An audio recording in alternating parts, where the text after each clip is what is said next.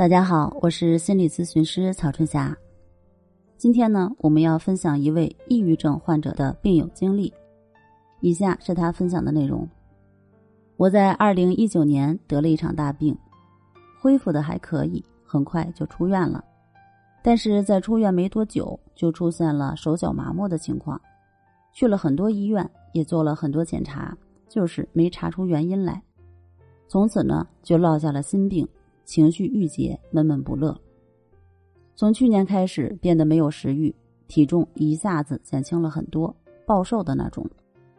这下我慌了，手脚麻木的毛病还没治好，这下又增加了新的毛病，感觉有点走投无路了。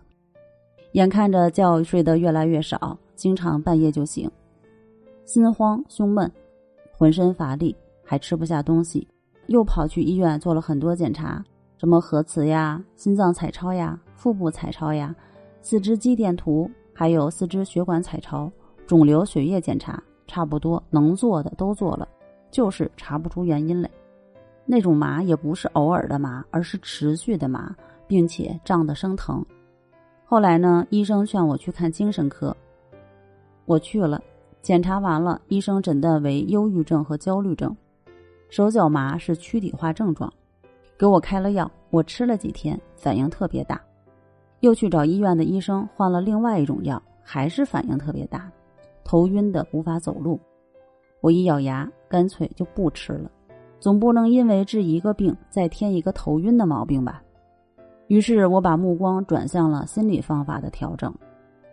经过反复比较之后，选择了李洪福老师的训练方法，买来战胜抑郁的书，自己看书进行练习。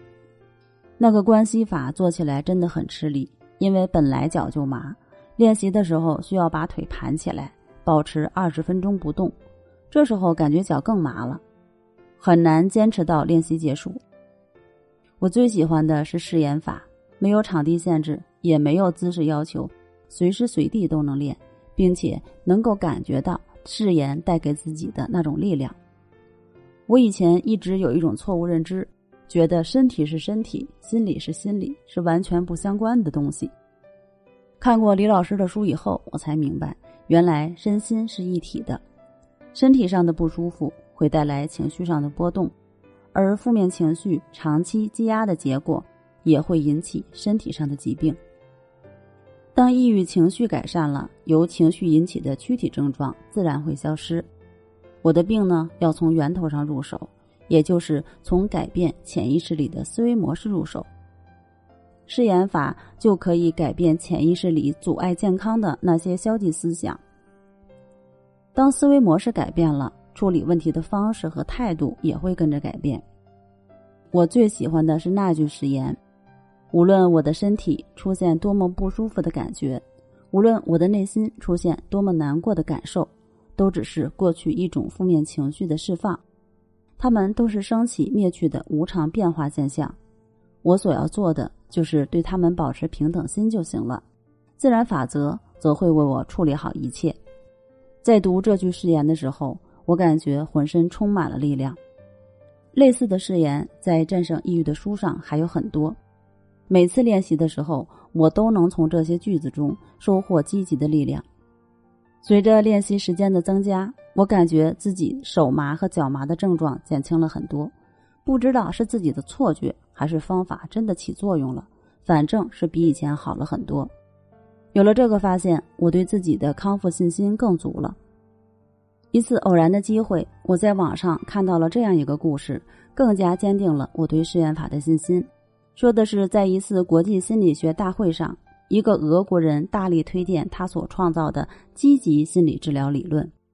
他讲述了自己做过的一次实验，就是把两只大白鼠丢进一个装满水的容器当中，然后大白鼠拼命挣扎，维持的时间是八分钟左右。后来呢，在第二组的大白鼠当中，挣扎五分钟的时候，就放一个可以让它们爬出去的跳板，这两只大白鼠活了下来。过几天，再将这些大难不死的大白鼠放进同样的容器。哎，这个时候呢，这两只大白鼠竟然坚持了二十四分钟，是一般大白鼠在水里能维持的时间的三倍。为什么同样的大白鼠在水里求生的时间相差了三倍呢？